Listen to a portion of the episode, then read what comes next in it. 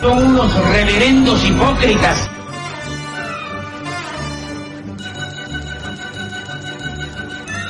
¿Por qué no suben a la tribuna a responderme si son tan hombrecitos? Tú te puedes reír, tú puedes decir lo que tú quieras, pero tú mientes.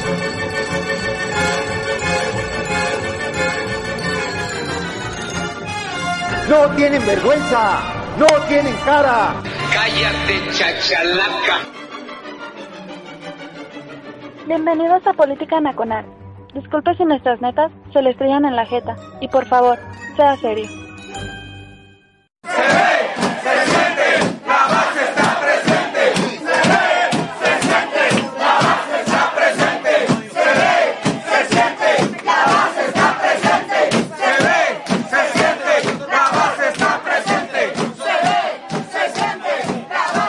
Basta, suficiente.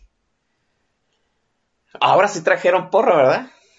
Hola a todos, soy Oscar Chavira, comenzando por la cana con radioteteros.com. Ya es el 2021, este es el segundo programa del año. Gracias a la gente que amablemente se está congregando para darle en la madre a la semana. Ya es el primer fin de semana largo, qué chingón, ¿no? se nos fue como agua el mes de enero, al menos a su servidor, sí. Ay, como que siento que me quitaron un peso de encima. Qué bueno. Un saludo hasta la sede del Imperio que mañana se va al test para comprobar que por fin ya está libre de infección. Un abrazote a mi señora madre. Este, gracias a la gente combativa que está ahí en el Twitter. Mire, toda la buena vibra, a la gente que está pues pasando eh, los tragos amargos de esta pandemia, la gente que tiene a a su, pues a su gente querida hospitalizada o que está con el temor de que se está infectada y se le vaya a agravar, toda la buena vibra del mundo, la verdad. Es más, buena vibra para el presidente, la verdad. Pues al fin y al cabo, pues es un ser humano, ¿no? Hay que decirlo como es. Este, que la libre todo mundo, la verdad, porque sí, sí pasa uno tragos amargos, ¿no? Gracias a la gente que se está congregando en el tag de la estación hay gente muy chingona que se echa política nacional en vivo, que es la forma más correcta de, echarse este programa. Usted ya tiene su bebida a un lado, se la recomiendo ampliamente. Hay muchas quejas de que, pues la verdad, este, traemos muy malas noticias. Pues el programa es para eso, ¿no? Para hacer catarsis. Este, aflojen sus esfínteres, chamacos. pónganse flojitos. Y relax Dalai, ¿no? Pues de todos modos, aquí seguimos viviendo. Hoy tenemos al invitadazo de lujo, sí, pero ya se están manifestando ahí, pues todos los groupies del maestro Don Vix. Vámonos presentando de una vez. Ya lo conocen, a muy señor del HDLT, Master and Commander de varios Cherobills. Y pues trae a trae toallazos a dos que tres pendejos ahí en Twitter. El maestro Don Vix. Maestro, buenas noches. Hermano Oscar, muy buenas noches. ¿Cómo estás?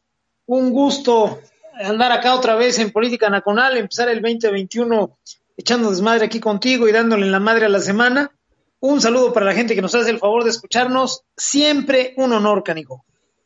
Sí, para nosotros es un honor que esté el maestro Don Vix aquí en Política Nacional. De entrada, porque aprendemos. Segundo, porque nos sube el rating. Digo, tampoco es que nos apure mucho el rating, ¿verdad? Ok, mire, este, eh, venimos ahora a hablar pues, de la trama palaciega, de lo que está sucediendo, de lo que nosotros pensamos que está sucediendo tras bambalinas en Palacio, en Palacio Nacional. Ya lo sabe usted, a principios de la semana se da el mensaje de que pues nuestro presidente, como buen covidiota más, porque el presidente es un covidiota, ¿no? O sea, tampoco vamos aquí a rasgarnos las vestiduras porque estamos dándole una denominación equivocada. No, el presidente es un covidiota. Mire, Alfaro es un covidiota y eso que nada más lo pescaron echándose una pizza con, con yo creo que con un amigo de él, ¿no? En un bar atascado en Guadalajara. Y, salió el señor a decir que era un covidiota más, como debe de ser. No, pues el presidente es un covidiota por negarse a usar este eh, cubrebocas por eh, no cancelar las giras, ¿sí? Por, irse cada fin de semana pues, a Tepic, no sé qué. Y yo no sé por qué le da al, presidente tantas veces a Nayarit, ¿verdad? Ha, ha de ser una tierra muy querida por él. Qué raro que no lo haga Tabasco. Ujú. Bueno, ok. Total que eh, a inicios de semana se dio la noticia de que pues, el presidente estaba, perdón, infectado de COVID. Sí, fueron casi tres días de ausencia, en donde ya sabe usted que los vacíos se cubren pues con un montón de cosas y también los mediáticos, ¿no?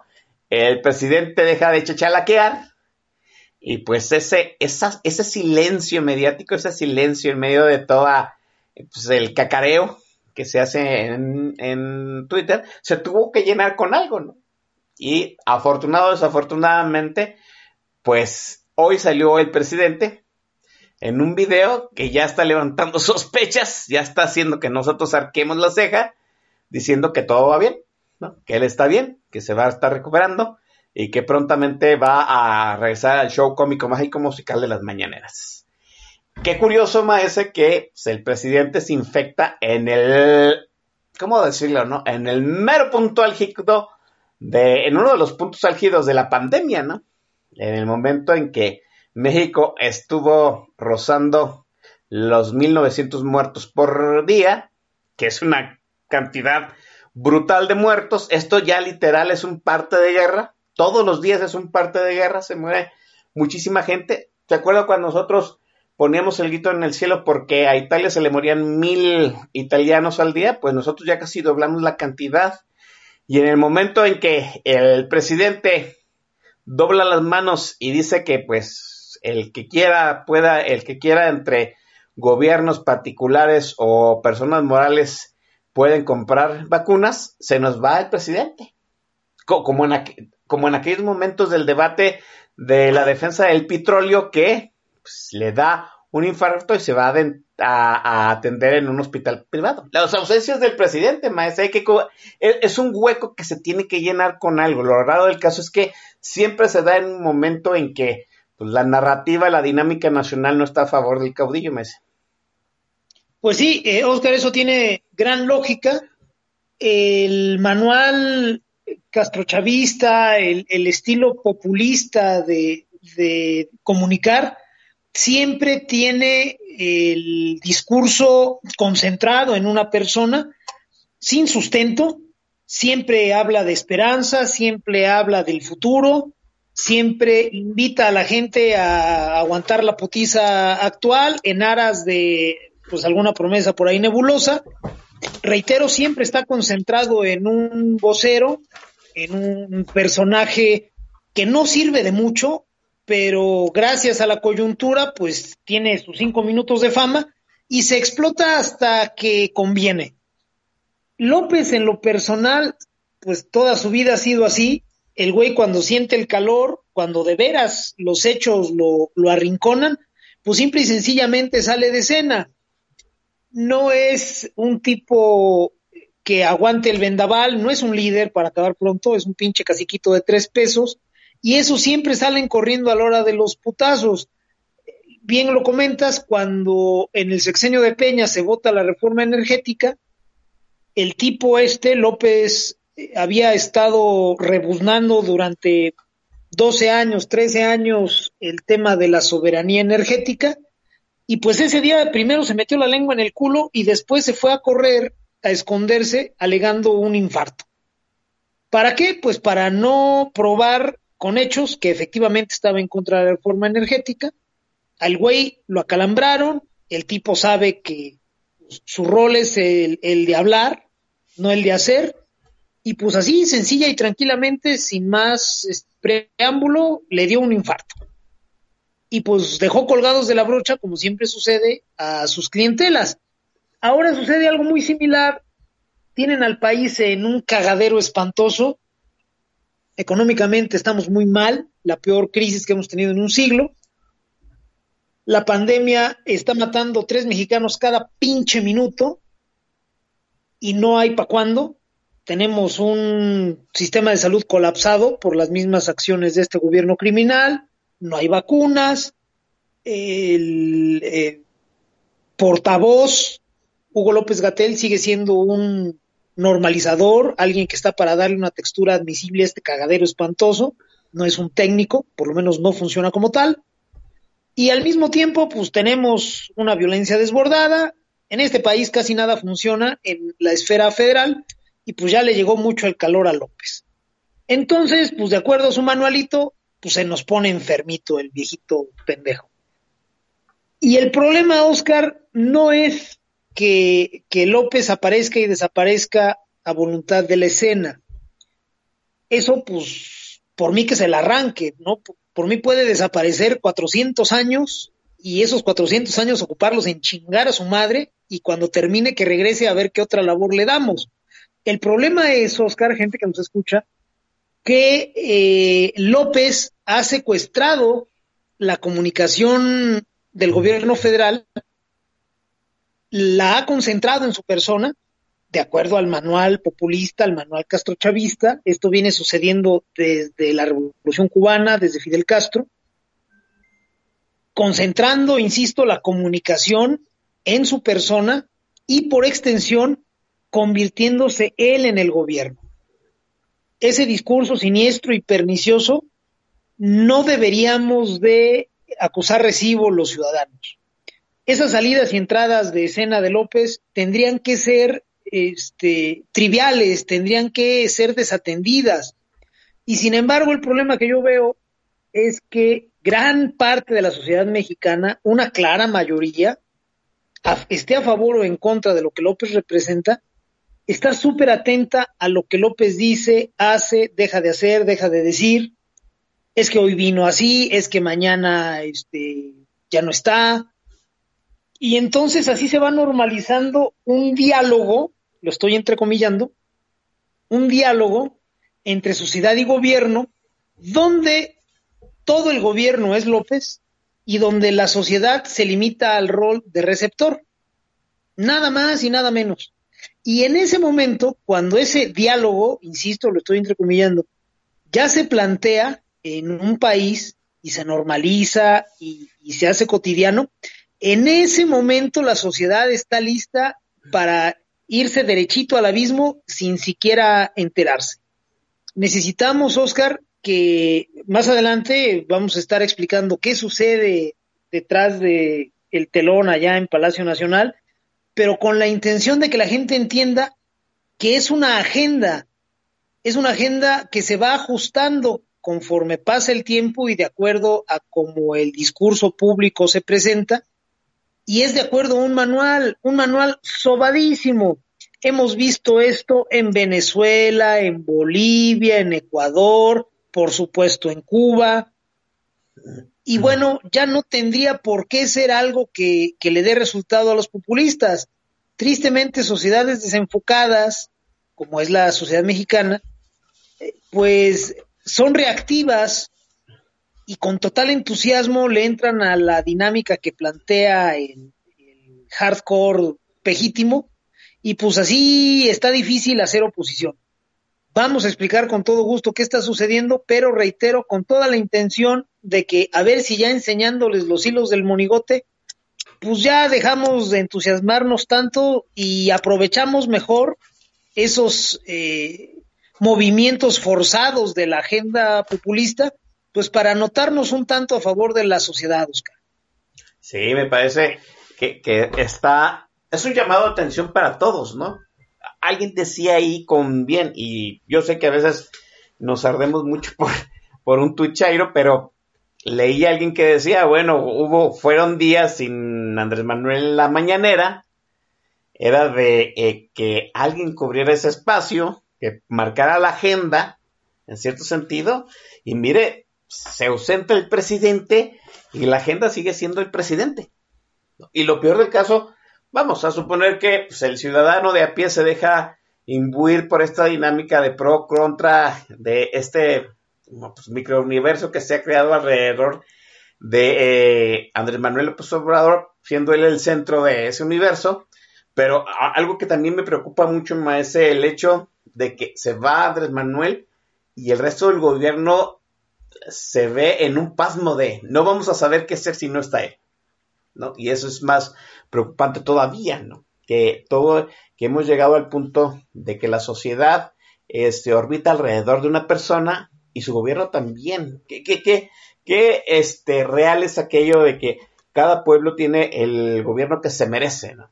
Si el gobierno orbita alrededor de una persona, pues el gobierno no puede ser tan diferente de sociedad, sociedad maestra. Pues sí, mira, no puede creer, caer el fruto muy lejos del árbol. Si López está en donde está, claramente fue a través de un proceso democrático incuestionable.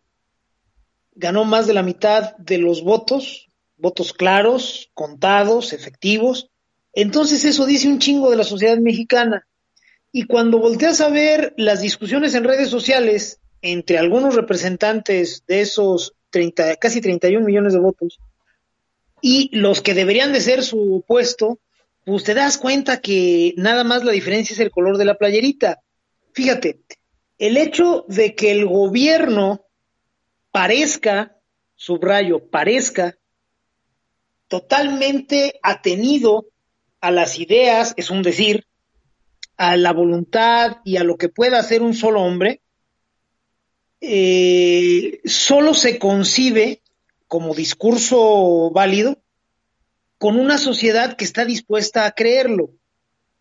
Si tú te das cuenta, una gran mayoría de los mexicanos que estén a favor o en contra del pendejo de López, les gusta, subrayo, es gusto, nadie los obliga y no hay un beneficio tangible, es puro pinche gusto. A una mayoría de la sociedad mexicana le gusta pensar el mundo en una forma sobresimplificada y por extensión a México. Si tú ves a la chairiza normal, a, a la gente que vota por López y que todavía cree que sirve para algo, su discurso cívico se limita a yo apoyo al presidente. Ya no le digan cosas feyotas. ¿Dónde estabas cuando Peña? ¿Me explico? Todo el discurso de la chairiza gemebunda eh, gira en torno a su rol de apoyador, de matraquero, de pasivo. Y después volteas a ver a buena parte de la gente que disiente de López y dice ser su opositor y te encuentras el mismito enfoque. Es que no hay un líder, es que urge un líder, es que por lo menos Anaya está diciendo algo, es que Calderón, él sí puede con López. Es que yo voy a apoyar a quien sea, quiero repetir la espantosa frase, a quien sea, con tal de que le gane a López. Entonces te vas a encontrar con que buena parte de la sociedad mexicana, una clara mayoría, concibe el gobierno como un asunto de una sola persona. Pensar los gobiernos, y eso que tienen el ejemplo clarito de los tres niveles de gobierno, de los tres poderes, y del chingamadral de dependencias con las que tienes que interactuar como ciudadano, a pesar de esa evidencia incontestable, muchos mexicanos consideran el gobierno como el asunto de una sola persona. Esto es, tienen un enfoque caudillista. Estén a favor o en contra de López. Cuando una sociedad se revela, se muestra tan claramente eh, subsidiada, tan claramente dependiente de la noción de una sola persona, es cuando los eh, discursos populistas florecen. Si tú recuerdas el México de los noventas, pues te imaginas a un pendejo como López soltando su rollito y ni quién chingados le tirara un lazo. Cierto. pobre pendejo, ¿no? O sea, pues este güey qué aquella sociedad era mucho más enfocada y entendía a los gobiernos como un asunto de muchas personas. ¿Por qué florece ahora el discurso populista? Pues porque la sociedad está tragando camote.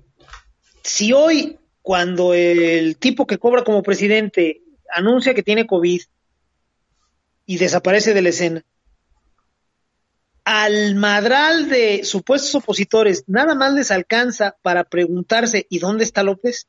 ¿y por qué se va? A mí se me hace que algo trama. Mm, ese cabrón ni tiene COVID. Mm, se me hace que, pues cabrones, ayúdense tantito, chingao. Si de por sí este e, el discurso vive secuestrado desde la kermés matinal de ese pendejo. El día que falta la kermés, nada más por mera ausencia, tendría que haber un cambio de discurso, tendría que llenarse ese espacio pues con otras cosas, con otras ideas. ¿Y cómo ves que lo más que se le ocurrió a la disidencia fue llenarlo con preguntas respecto a la ausencia de López? Hoy viernes, previo al fin de semana largo, antes de las 8 de la noche, tenían que salir a decir algo, o malo o bueno, los estoy entrecomillando los dos términos. Ahí en Palacio Nacional sabían que se corren riesgos innecesarios si un fin de semana largo dejas rebotando un balón, ¿no? Ahí, este, sin que nadie lo agarre, ¿no? Te, en una de esas te rematan a gol. Entonces, eh, después de las 7 de hoy, ya salió el monigote a decir que está toda madre. En un video que no sabemos cuándo se filmó, en un video donde el güey viene este, enchamarrado dentro del Palacio Nacional, este, con la misma cara de pendejo, con las mismas ideas, es un decir que siempre ha tenido, con el mismo discursito cansino de la esperanza, de que vamos a luchar contra la corrupción y tal. Y ya, ahora, en lugar de que diga la gente, bueno, ya apareció, está bien, ahora sí vamos a hablar de nuestros temas, ahora está hablando de, mmm, se veía cansado, mmm, ese güey se me hace, se me hace que es un doble, pues ya no mamen, mexicanos, en el momento en que sepamos diferenciar una noticia coyuntural de un tema de largo aliento, ya vamos a tener la mitad del camino avanzado, Oscar, gente que nos escucha. Ojalá vayamos este, desmenuzando el rol cívico en todas sus facetas. Uno de ellos es saber de qué hablar, cuándo hablar y cómo hablar.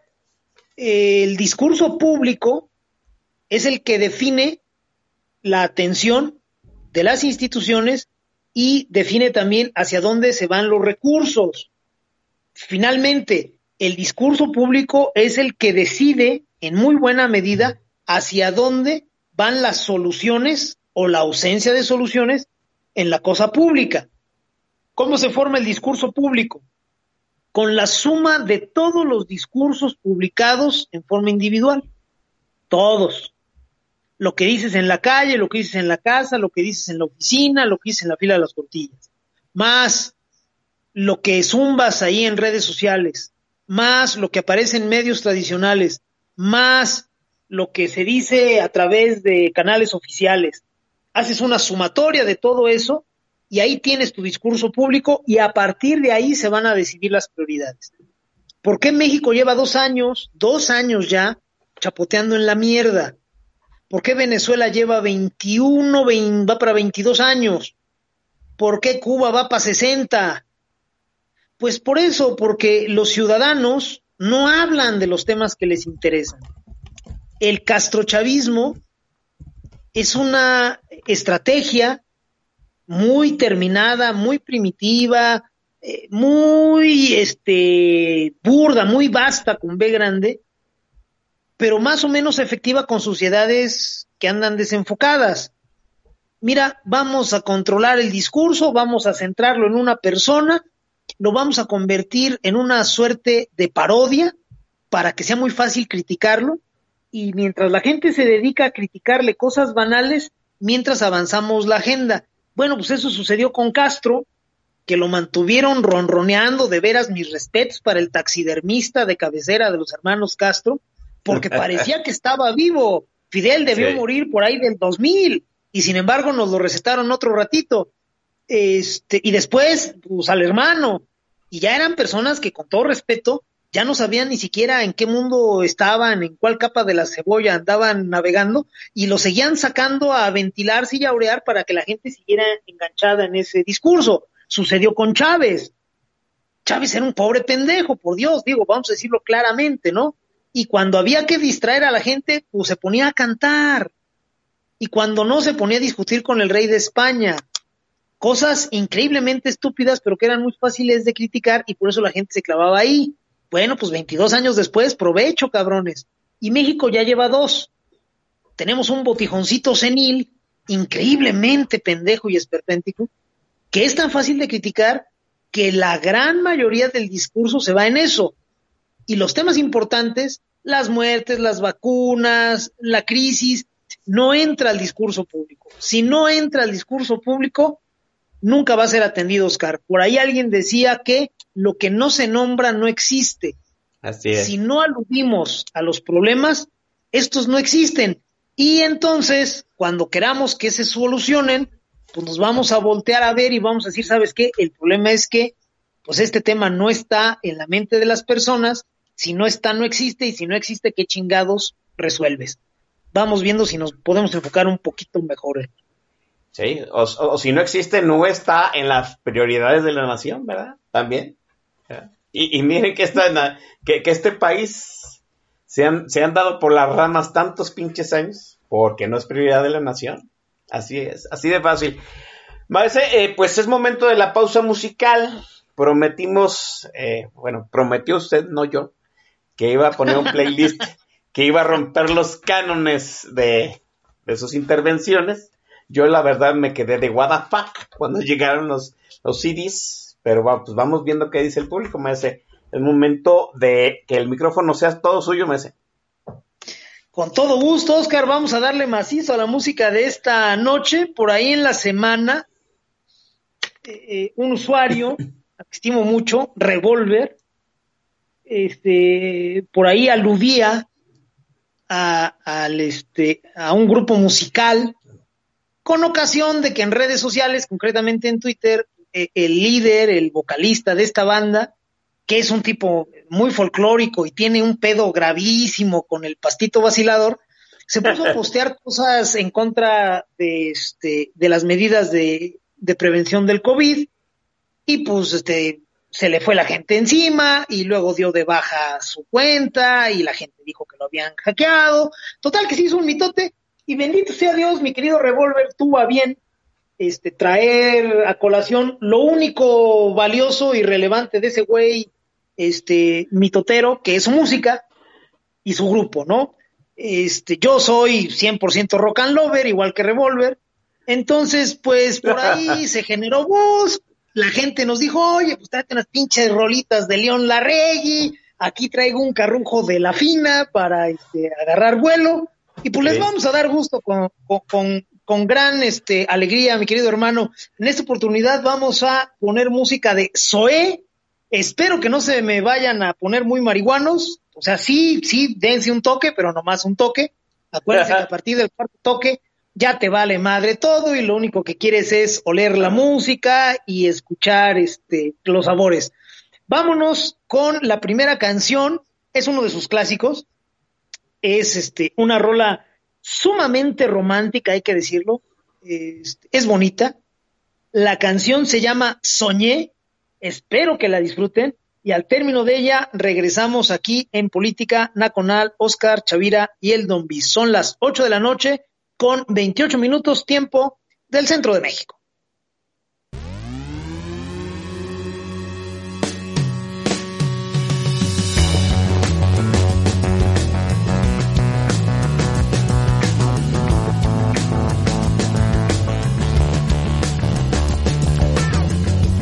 El tiempo, aquel momento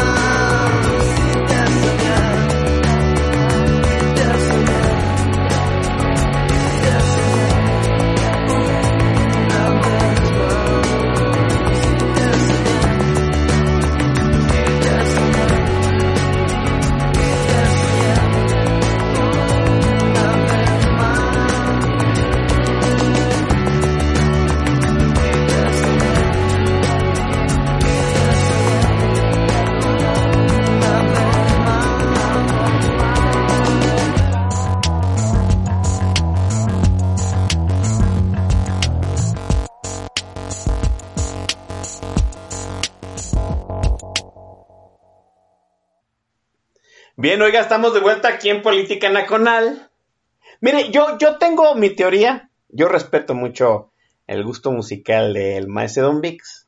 Pero hoy tengo mi sospechosismo de que el hecho de que estemos ya entregando eh, el control de la consola a los invitados y pues que haya aquí pasado este eh, melómanos tan, destacados como este Fernando Duarac, este como Pablo Magluf, pues, lo hayan hecho pues poner un poquito más de nivel, maese. Dígame la verdad, ¿soy neta?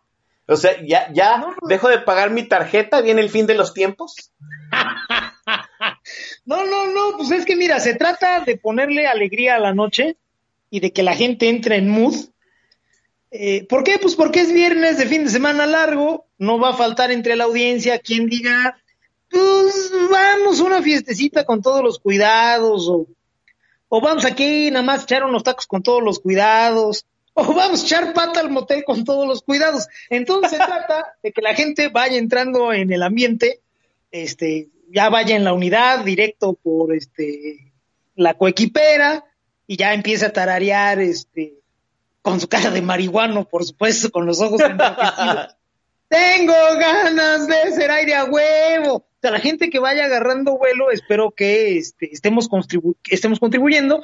No obedece a otra cosa la selección de esta noche, entonces podemos dejar los sospechosismos. Dice el Master El Shah que antes de que se acabe el mundo tiene que colapsar el imperio yanqui. ¿No, no colapsó ya? Digo, Trump en la presidencia no es colapso yanqui. O sea, Perdón. vol- Volver a colapsar, digo.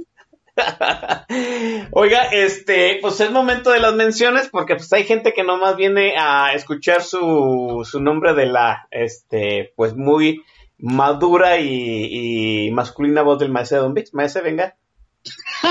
Ciertamente, hermano. Vámonos con los saludos, con mucho gusto.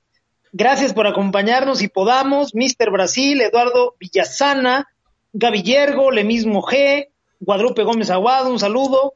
CMTZO, Advis y como no, bienvenida. Efren Romero, Elizabeth Usa Cubrebocas, María Fernanda Sermén, Corazcón, mi estimada Arbaraibar, Misamita 13, Boilercito, Ruiz Pep, bien respondona, saludos para mi querido Jules Guadalajara, para Lucy Treza, para Mau ALB, a Mariano Doval, Minerusa, Javo Piush, Yaya Marchena, Vixchente y creo que son todos, hermano. Oiga, aquí dice el Rodrigo, Rodrigo, dice que eso es para chaburrucos. ¿Neta es para chaburrucos? O sea, discúlpenme ustedes, pero pues yo, el Chavira tiene casi 50 y no, pues no soy, no entra como dentro de mi generación. O yo ya, yo ya pasé de la chaburruquez, ya me alivié de esa, de esa mamada, ¿verdad? Yo creo que ser eso, ¿eh? Porque eh, en muy buen pedo, lo tengo que decir, a mí ya tampoco me tocaron las rolas de Zoé, ¿eh? Son más bien de, de gente, pues sí, millennial, de, de gente nacida en, pues ya en los ochentas. Entonces, pues, este, sí, no, no, ni al caso, ¿eh? Perdón, pero Oiga. se me había pasado, este, perdón, se me pasó el saludo a Yavirago 80 y a Luis 17. Dime, Oscar. Sí, o que Rodrigo nos diga cuántos años tiene, ¿no? A lo mejor es, es de ese vacío generacional que está entre los millennials y la Gen X, la gente que tiene de ahí entre 35 y 40 años, ¿verdad? Pero, pero pues no, yo me quedé en la ley, desde la ley para acá es, culpa del Chavera, no a mí soy, no, no me, no me vengan con, con mamadas, perdón. Eh, oiga, déjenme mencionar a la gente que está ahí en el tag, les agradecemos mucho que se estén armando desmadre. Este, nada más les comento que pues, hoy las bebidas sí las vamos a cobrar porque estamos bajo del presupuesto. Hoy sí llegó la comandante Cleta Medina, Mele Cuadro, está Driting, Jabo Querétaro, el señor Cola- Corazcón, Boilercito, está el Master El Shah, que ya lo mencionamos, Mau, Gif 01, el Coronel Chorizo, desde algún este chalet allá en la hermana República de Monterrey, este Antorolimios, Alonso CP, Yergo, está el Edson, Odín Espanza, Raf Valgar, está mi estimadísimo hermano Javo Chávez, se está torturando en, en una playa tro- tropical en este momento mi hermano Javo Chávez. Yo no sé a quién se le ocurre irse de vacaciones cuando van pensando el año, pero en fin.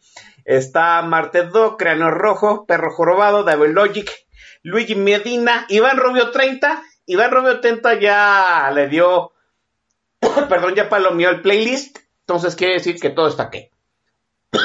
perdón. Ay, jole. Échale, échale, Otra échale. vez. Uno más. Ya, listo.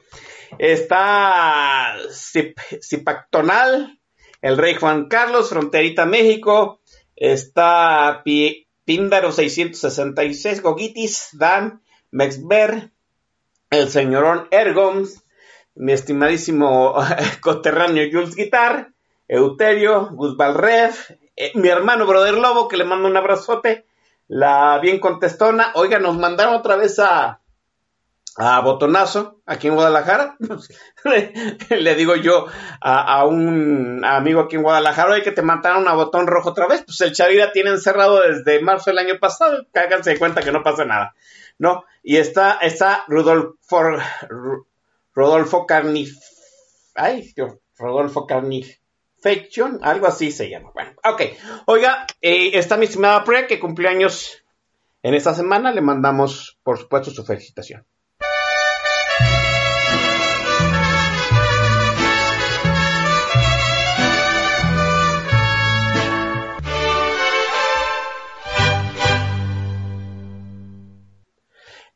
Antes de que se fuera Andrés Manuel López Obrador, pues a su retiro, sí, se retira, ¿no? Esté o no infectado.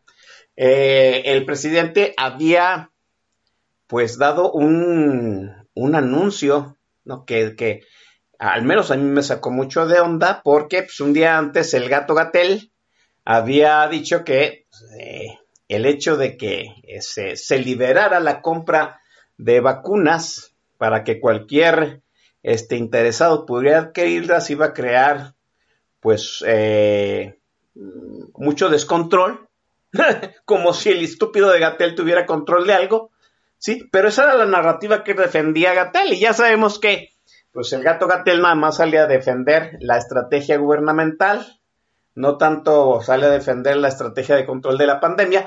Ya sabemos que la pandemia está fuera de control, que ahora estamos aspirando pues la inmunidad de rebaño. La inmunidad de rebaño nos va a llevar aproximadamente eh, entre 600 y 600 mil y 900 mil muertos.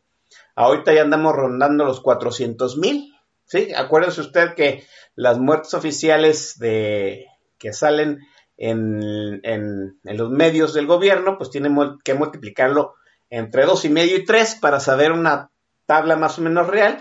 Y ahorita andamos como en 400 mil muertos, eh, acelerado los últimos, las últimas cuatro semanas. Y las cuentas de los matemáticos dan que pues para finales de marzo, abril, pues ya estaremos rayando a este ritmo la inmunidad de rebaño, que es, a mí me parece, a lo que podemos aspirar.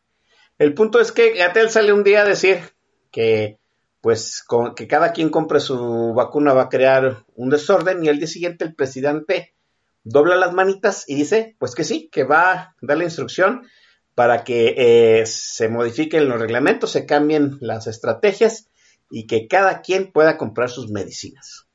Y uno que pensaba que la estrategia electoral de este año iba a, a estar basada en mucho, pues, a la distribución de las vacunas. De hecho, ya lo estamos viendo, ¿no? Los servidores de la nación, pues, están en la línea número uno de vacunación y en la línea número dos de promoción de las vacunas a través del voto en la gente, pues, de la tercera edad. Y uno se pregunta, entonces, ¿cuál es la estrategia electoral este año, maese?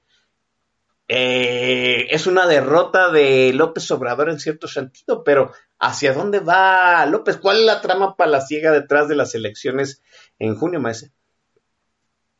Pues mira, el gobierno federal desde que empezó tiene muy claro que la estrategia es repartir apoyos en efectivo a través de una estructura amplia de corte castrochavista, en este caso los servidores de la nación, pinche nombre cursiento que me cae en la punta de las pantuflas, pero pues bueno, así es el populismo, necesita acudir a ese tipo de términos. El, el plan básico no cambia, la coyuntura de la pandemia les pudo haber representado una oportunidad de oro para brindar un bien, en este caso la vacuna, en forma, pues sí, muy etiquetadita, muy precisa en la forma de decir gracias a quien se estaba recibiendo, en este caso el pendejo de López, pero pues al final del día los populistas son torpes.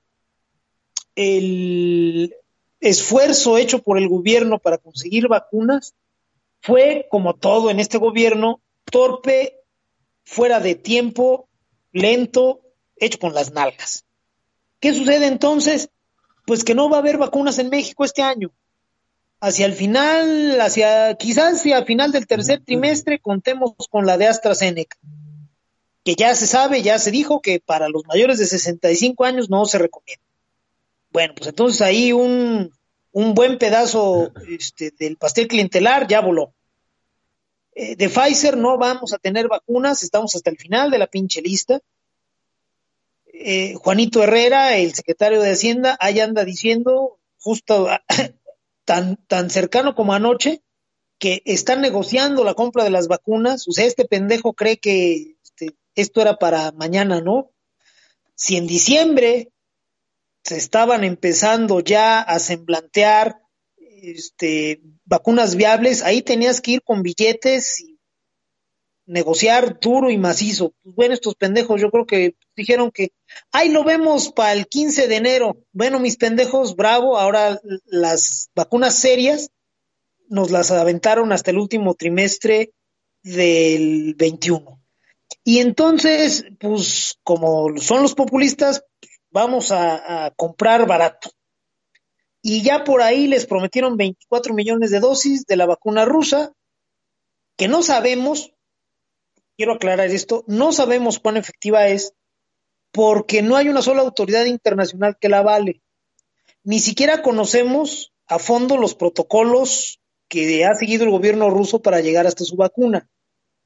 Hay un brochure por ahí, este, muy escuetito, corriendo en redes, que es el mismo que le dieron impreso en la mano al ídolo de las básicas, Hugo López Gatel, ahora que fue a Argentina, y nada más. ¿Sirve la vacuna rusa? No lo sabemos. ¿Cuándo lo vamos a saber?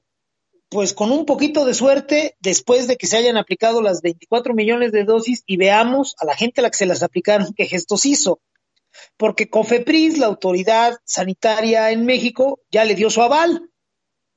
Así de huevos, no hay una sola eh, publicación de renombre internacional que haya ha hecho sus comentarios, ni siquiera buenos o malos, nada más que no haya, que, que haya hecho sus comentarios respecto a la vacuna rusa, pero COFEPRIS, que casualmente ya está bajo la autoridad de Hugo López Gatel, ya dijo que sí, que no hay pedo, échenla. Bueno, ¿para cuándo vamos a tener esas dosis? Dicen que para el mes que entra, que ya empieza en una semana, dicen que va a estar llegando a lo largo de dos meses. Este gobierno, como cualquier gobierno populista, vive de patear el balón hacia adelante. Entonces, pues que nos vengan a decir que la vacuna rusa va a llegar 200 mil en febrero y, y, otros 22 millones y medio en marzo, pues es hacernos pendejos. Estos bueyes eh, no les creo ni la hora. Entonces, no dudo que estén buscando la vacuna rusa, no dudo que el gobierno ruso les haya dicho, sí, te voy a mandar un madral de dosis. De eso a que efectivamente lleguen, a que las hayan pagado, a que sirva, pues ya está muy lejos. Entonces, la vacunación como estrategia electoral ya pifó. En el momento en que López sale a decir, pues ya el que quiera tráigala y cómprela, tiene un gran valor para la oposición no es que la gente pueda salir corriendo a comprar las vacunas, no están disponibles. Quizá algunos gobiernos estatales, rascándole a la ley y cabildeando, puedan firmar algún contrato para que le lleguen vacunas hacia finales de año, no antes. ¿Por qué? Pues porque vamos atrás en la fila. Entonces, la declaración de López no vale por eso. La declaración de López vale porque es la renuncia expresa de su gobierno a hacer de la vacuna un tema electoral. En los hechos ya no va a suceder. En el discurso medianamente lo quieren hacer. Están levantando un censo, lo estoy entrecomillando, que no es tal, telefónico, hablando a la gente adulto mayor, para eso están tomando un padrón, obviamente, del, INAPAM, y están este, preguntando si la persona que contesta el teléfono, si el señor, la señora edad, eh, de edad avanzada que está en ese domicilio, estaría dispuesta a ponerse la vacuna contra el COVID-19. Y les dicen que sí, y entonces dicen, ah, pues muy bien, entonces voy a tomar sus datos y nosotros nos vamos a comunicar con usted. Gracias, hasta luego. ¿Eso es una campaña de vacunación? No, pues no mamen, no hay ni una jeringa a la vista. Entonces, no, que, que no se las cuenten como una campaña de vacunación, no hay tal. Lo que hay es un esfuerzo patético, culero, que puede ser contraproducente para el afán electorero del gobierno federal, por mantener viva la vacunación como un beneficio del gobierno. No va a suceder, no puede suceder, no va a pasar. Pero están intentando extender esa noción. Ahora, eso pone en un problema, en un gran reto electoral al gobierno de López, tampoco. La estrategia de esos güeyes desde el principio ha sido entregar apoyos en efectivo, a través de un padrón que puedan ellos manipular, a través de las peores prácticas priistas en este país, y pues este, ese, ese dato no, vaya, ese plan no tiene un solo problema, ¿eh? ese sigue este, con banderas desplegadas. ¿Dónde está el dinero de los contratos? ¿Dónde está el dinero que el gobierno federal etiqueta como otros, otras contrataciones, 50 mil millones de pesos nada más? Pues está ahí en la estructura electorera lista para la dispersión a través de este grupo de pendejos cursientos que se llaman servidores de la nación. Y esa estrategia no la ha perdido. El campanazo que pudieron haber pegado con la vacunación en forma electoral, pues se les chispó porque, pues hay que decirlo, son muy pendejos. Pero la estrategia como tal se mantiene. Sí, así es, me parece que este andamos en esos cánones, pero vamos a decir, hay que construir una narrativa nueva a partir de otra cosa y eso les va a costar tiempo. Hay tiempo como para hacer otra narrativa, siento, maese, que van a, bu- a tratar de revivir nuevamente aquella situación del prohombre en contra pues, del enemigo, este, de la amenaza, ¿no?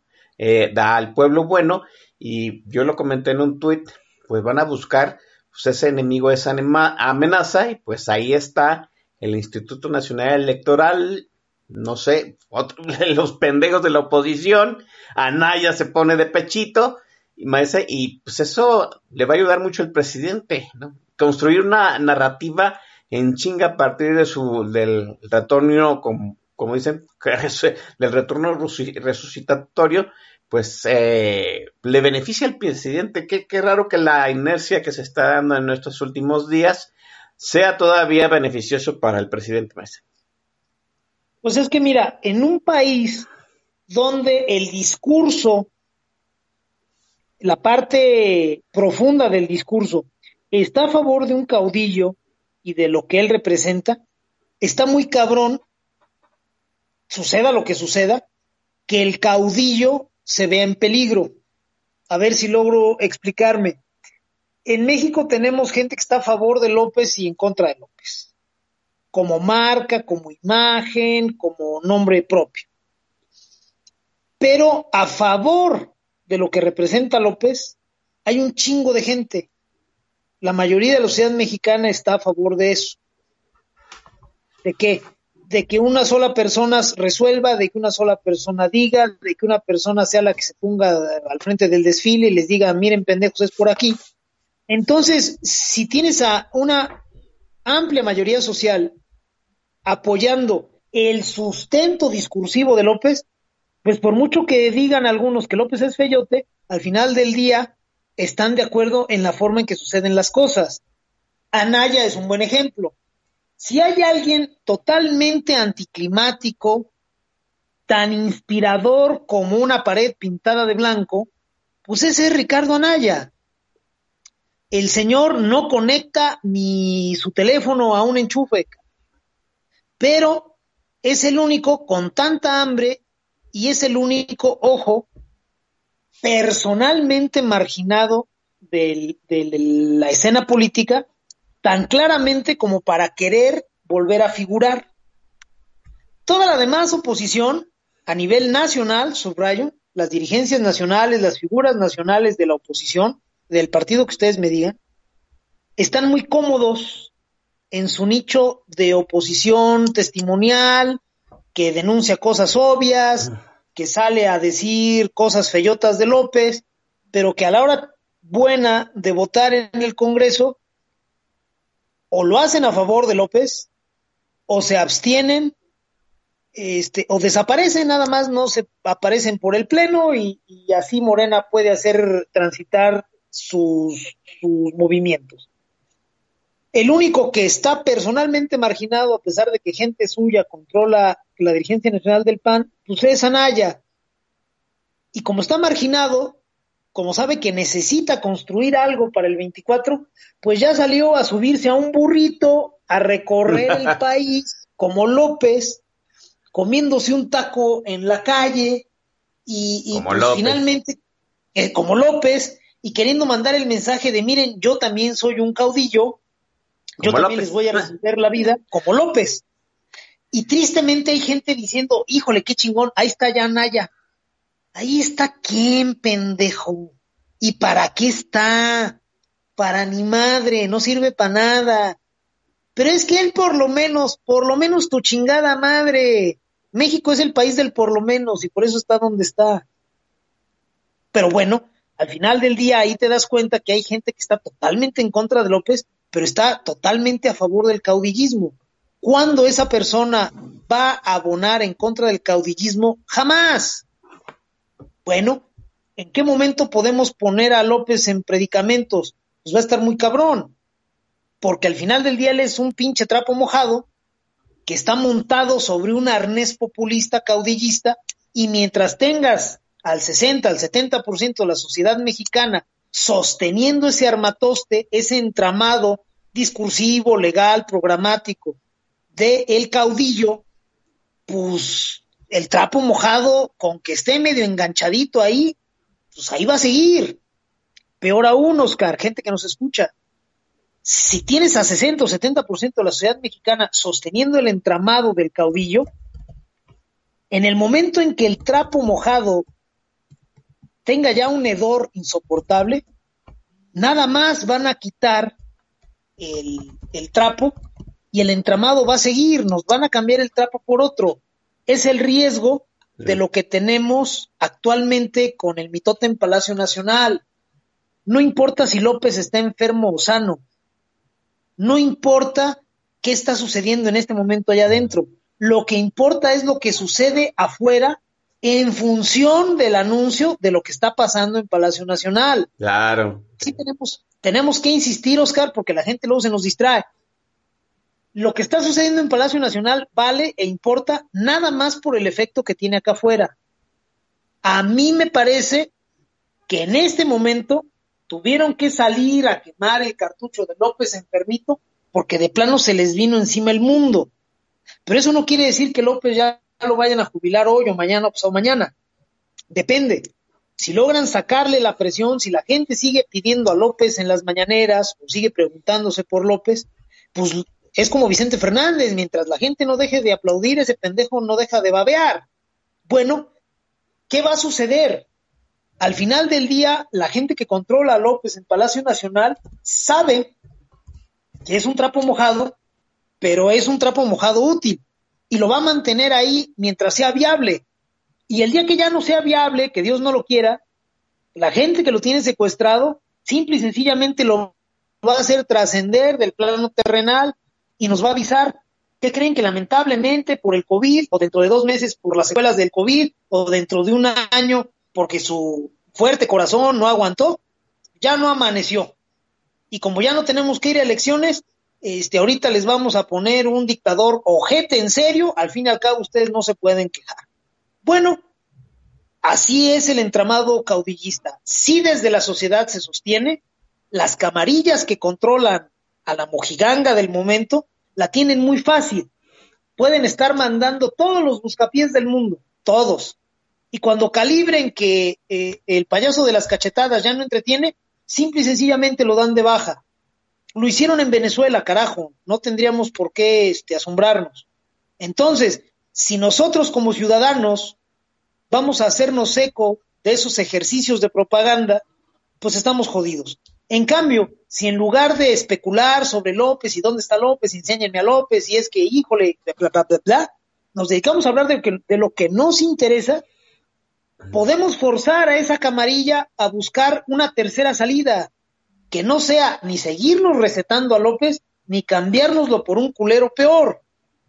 Si somos capaces de construir nuestros propios discursos, propios originales, saliéndonos de la narrativa de la camarilla que controla a López, podemos forzarlos a que se vayan por una tercera vía, que ya no estén tan cómodos, que ya no sea nada más, "Mm, mantenemos este güey o lo damos de baja ya cuando esté muy quemado.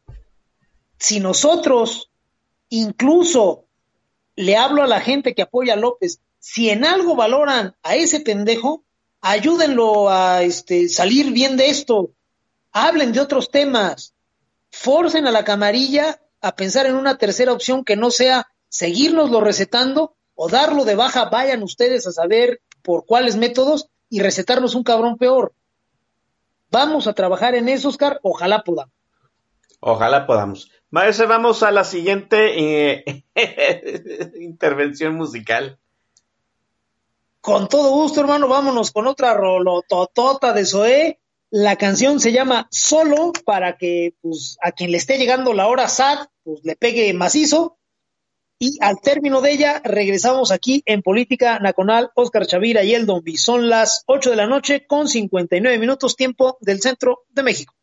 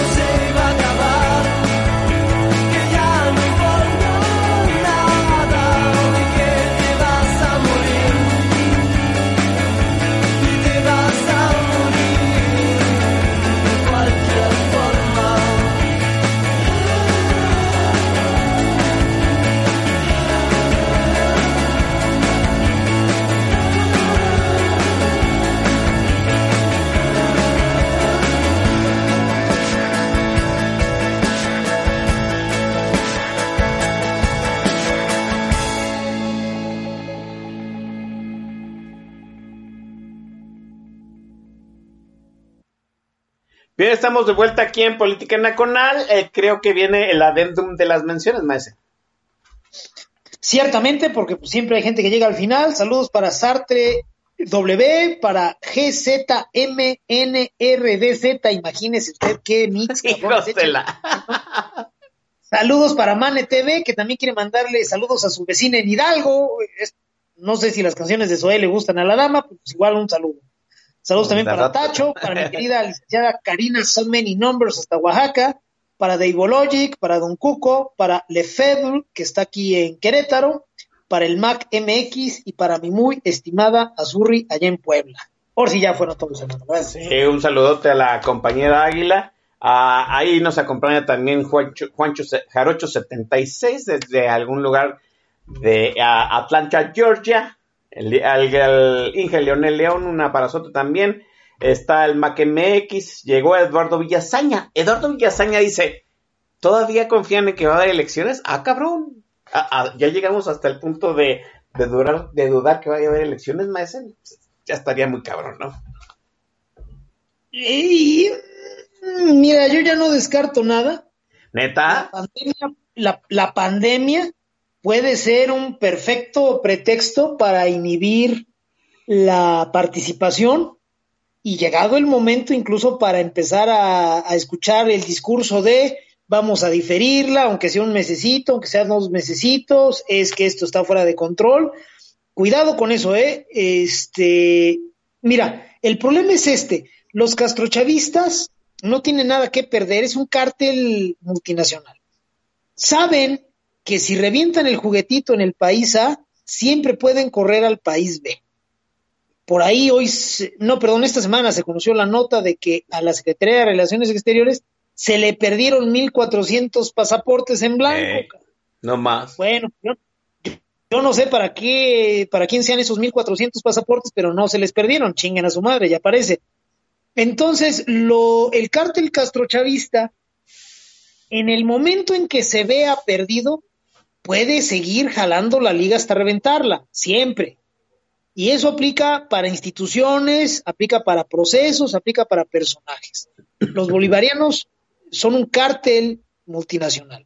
En el momento en que el cagadero se salga de control, toman un avión, agarran sus chivas y ahora vámonos a mamar a Argentina, ahora vámonos a mamar otra vez a Bolivia, nos vamos otra vez a España, este, Rusia, no va a faltar.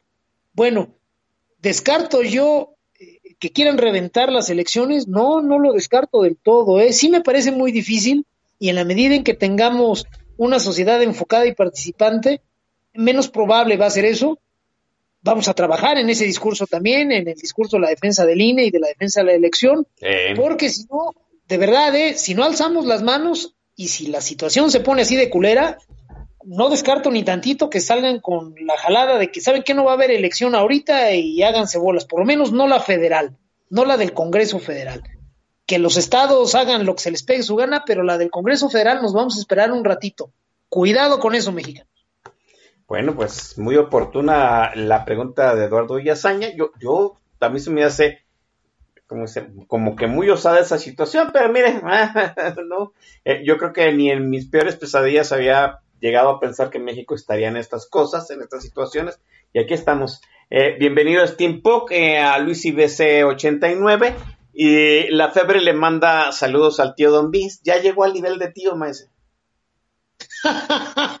sí, ya las canas no mienten, hermano. Entonces ahora sí ya me empiezo a convertir en así como el tío Gamboín, pero ahora el tío Don Vix. Saludos, ¿cómo no? Bien, oiga, maese, pues, ¿qué decirlo, no? Este, el caudillo dobla las manos, tiene controlado todavía, digamos que parte de la narrativa nacional. La oposición no cubre los vacíos que deja Andrés Manuel, los apoya de una forma, manera muy estúpida, ¿no? Anaya, por supuesto. Oiga, el malévolo doctor Fecal anda encabronadísimo con el proceso interno de Acción Nacional, como si el proceso para la creación de su partido hubiera sido todo pulcro y prístino.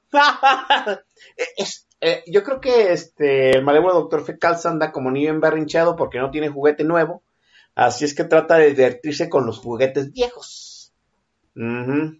Total, otro inverchado es el tío Lolo este, Gustavo Madero, porque no le tocó a él, ¿no? Le, le dijeron que lo iban a hacer otra vez coordinador de los senadores, y ahora Gustavo Madero, que en algún momento fue, vamos, de los más decorosos coordinadores legislativos de Acción Nacional, se emberrinche y dijo, ya no quiero nada. Y ahí está la Acción Nacional, ¿no? Con Marco Cortés. Marco Cortés de, de, de este presidente nacional, ¿no? Y la gente, lo, hay muchos ingenuos que siguen pensando que Acción Nacional les va a dar buenas opciones en la boleta. Ajá, yo quiero ver todos aquellos que están defendiendo ahorita la Acción Nacional en el momento en que Hank Ron aparezca en las boletas. Ajá. Los voy a ver, muchachos, ¿no?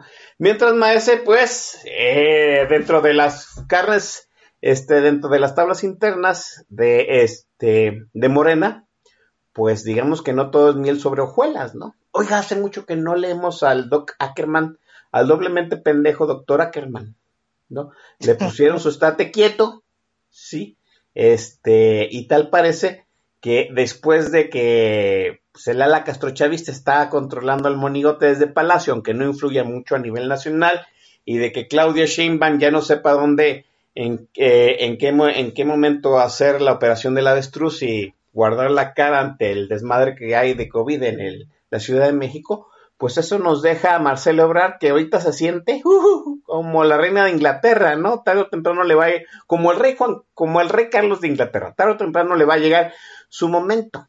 Pero Morena Maese, a lo que vemos en algún tarde o temprano, pues cambia la dinámica, se puede convertir en una eh, bomba a punto de estallar.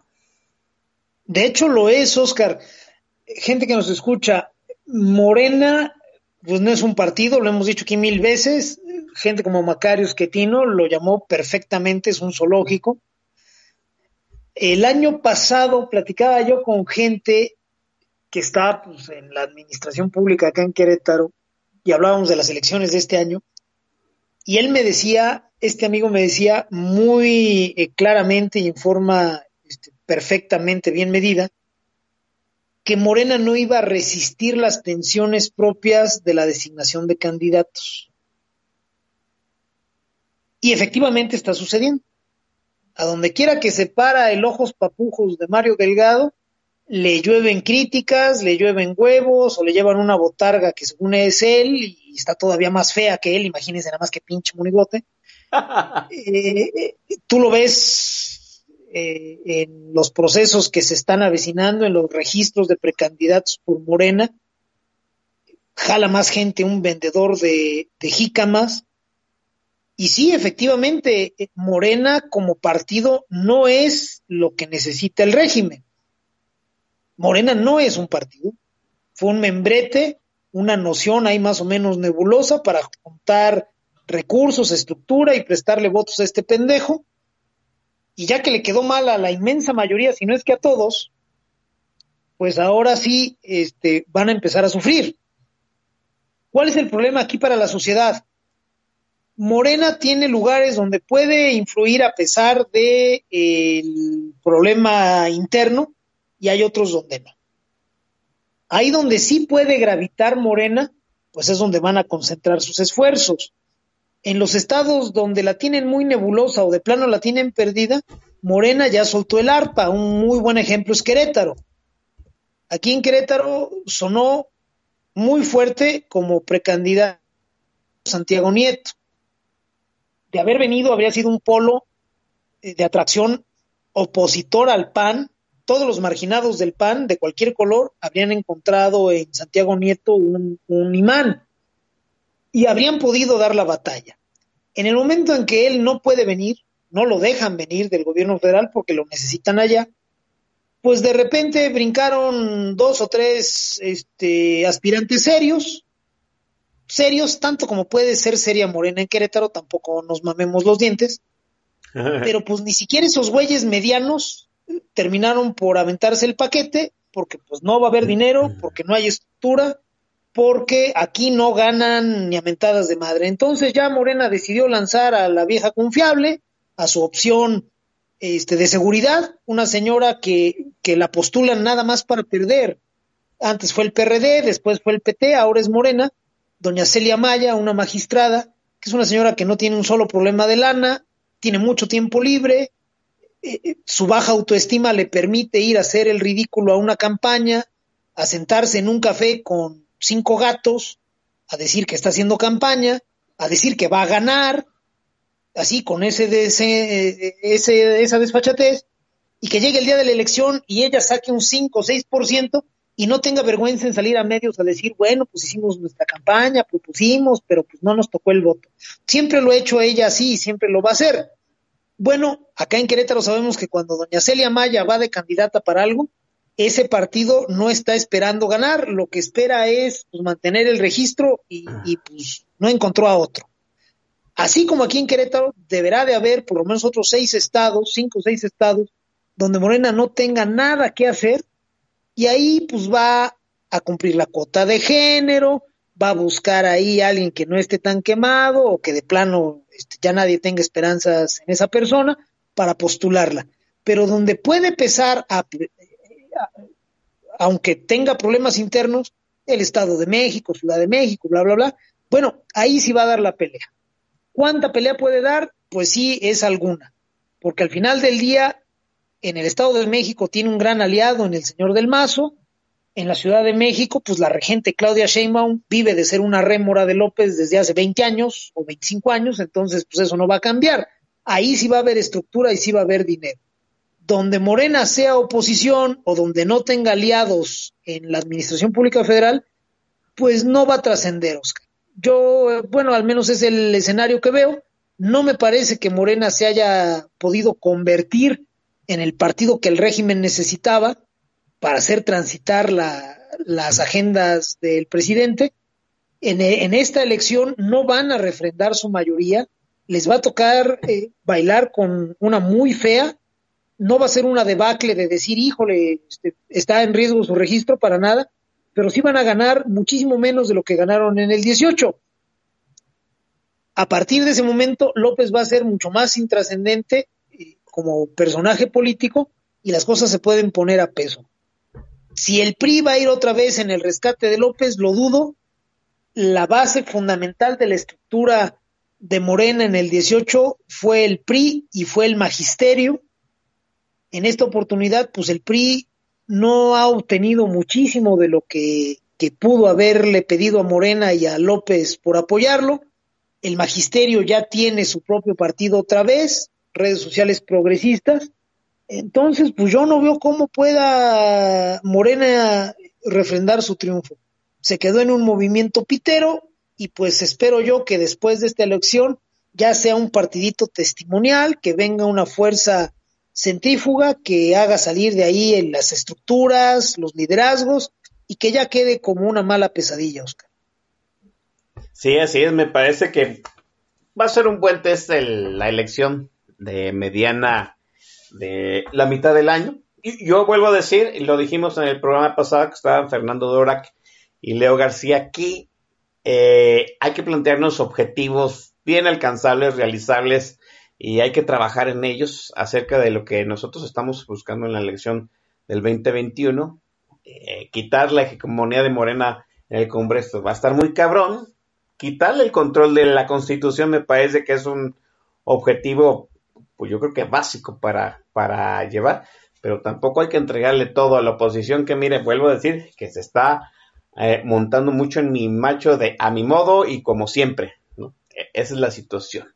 No va a estar fácil este año para Andrés Manuel López Obrador, ¿no? Vamos, yo creo que también va a ser un buen parámetro de en qué nivel está el caudillo maese este 2021, una elección, una pandemia, pues al menos ya lo vimos este entregar, rendir cierta plaza con el hecho de las vacunas y a final del año, yo lo dije en un tuit, ¿no? No esperen vacunas de aquí a finales del año, pero aquí a finales del año los gobernadores ya deben de haber este, pues, hecho sus movimientos para que en cierto sentido hagan un, anuncios importantes, quizá para diciembre, ¿no? Y si no, pues para principios de año, y si no es así, pues váyanse olvidando de que hay oposición o la oposición es uno más que está creando este desastre eh, junto con López Obrador. Lo bueno es que, pues, ya salió un video del presidente, más hay que esperar en los próximos días qué sucede. Pues mira, lo que va a suceder es, tendría que ser lo que digamos desde la sociedad que suceda. Sí. A mí me parece importante demostrar que López, eh, pues es lo que es, un, payaso de las cachetadas, una mojiganga. Entre más pronto lo hagamos mejor, porque entre menos tiempo pase, más opciones de una salida civilizada va a haber. A mí me interesaba sobremanera que la salida civilizada de López se diera antes de diciembre, esto es, que su salida forzara una elección. Cuando López se vaya, cuando sea que eso suceda, va a venir una transición y esa transición es más segura para los de a pie en la medida en que más personas tengan voz y voto. En la medida en que la sustitución de López implique menos voces, menos intereses eh, en el acto decisorio, más riesgo corremos los de a pie. Tristemente ya no sucedió. Esta sociedad es tan permisiva que a un tipo totalmente agotado, ya sin discurso, ya con todas las banderas históricas que enarboló en el suelo y en mierdadas, todavía se le dio respiración de boca a boca para llegar hasta este año, en el que la constitución ya marca que si nos falta él, pues ya no tenemos que ir a elecciones, ya la decisión es de grupos a Así través del es. Congreso.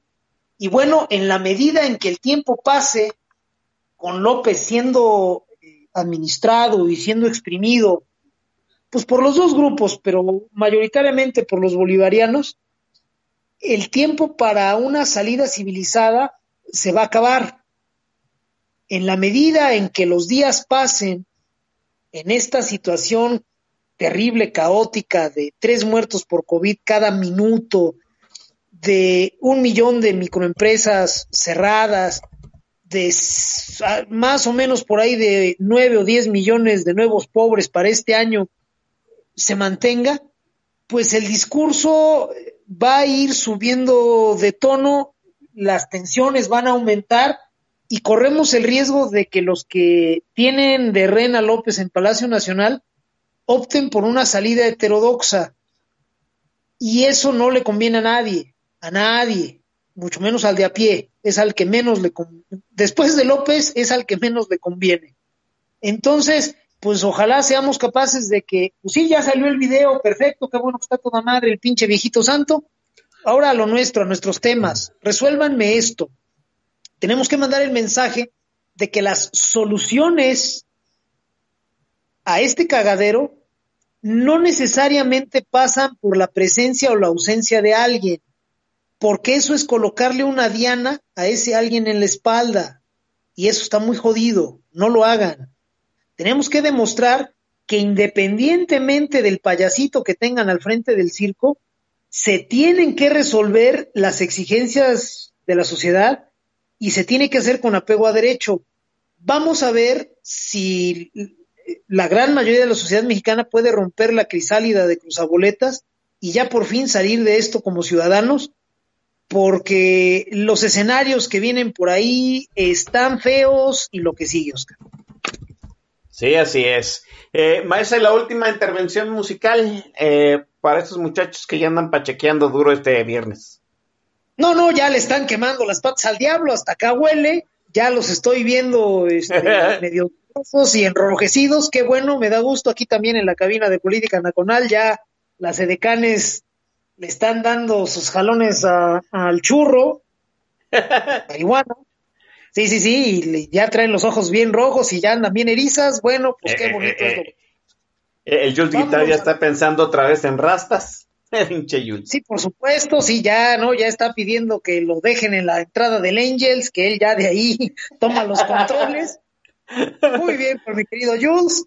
Vámonos con la tercera rola de mi compadre León Larregui, es uno de sus clásicos. La canción se llama Vía Láctea, espero que la disfruten. Y al término de ella, el staff de Política Nacional regresa aquí con ustedes. Son las nueve de la noche con 22 minutos, tiempo del centro de México.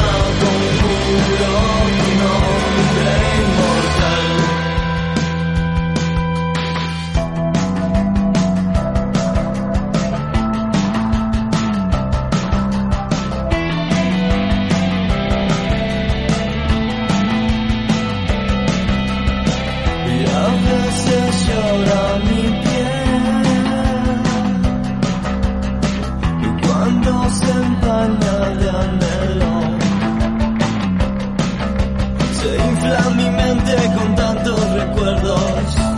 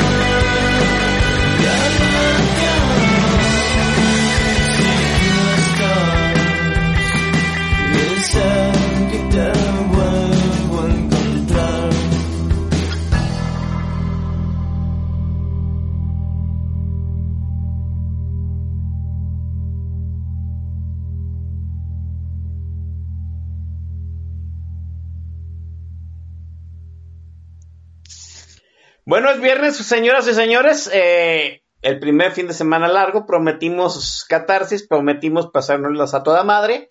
Y si en algún momento hicimos este hacer sinopsis en alguna de sus neuronas, pues ya le ganamos a este asunto, ¿no? Yo, como siempre, le agradezco al maestro Don Vix venirnos a dar dos que tres sopapos ideológicos, por supuesto, eh, venirnos a ilustrar este, musicalmente, que, al final es el objetivo de este programa, lo demás, vuelvo a decir, es secundario, y como siempre, pues eh, agradecerle pues el montón de colados que vienen detrás de él. Gracias, maestro Vix. Muchas gracias, Oscar, de verdad, siempre agradecido de estar aquí contigo y con tu auditorio. Gracias por invitarme. Eh, pásenla bien, es un fin de semana largo, aprovechenlo. Este, sí, descansen, aliviánense, pero pues no dejen de lado ahí ayudar a alguien en lo que puedan. Este, y, vamos a pensarle más, mexicanos, de verdad, tenemos un montón de potencial tenemos un montón de cosas que podemos hacer por, por delante como para entretenernos en pendejadas. Eh, Si, si alguien opta por entretenerse con tonterías, pues lo más eh, seguro es que le den gusto y que lo mantengan ahí en ese, en ese capullo este, lleno de babas mientras le cortan el pasto debajo de los pies. Vamos a trabajar, pásensela toda madre, es un gusto estar aquí con ustedes, tengan muy, pero muy buena noche. Buenas noches a todos, gracias a la gente que estuvo ahí en el TAC, que estuvo muy activo, gracias a todos ellos, sí, eh, a todos los mencionados, a los que llegaron después y a la gente ansiosa que no puede estar aquí presente los viernes, y pero nos está chingando desde los lunes con que suban el podcast, pero ya lo subiremos, ¿no? Gracias a- al chamaco Fauna Bastard, a mi buen Chava Pérez Fauno, que, general, que, este, generosamente conduce las cuadrillas de postproducción de eh, Política Nacional. Gracias a Radio Tuiteros y al Chief Luis Mora por alojarnos en este conjal. Cuídense.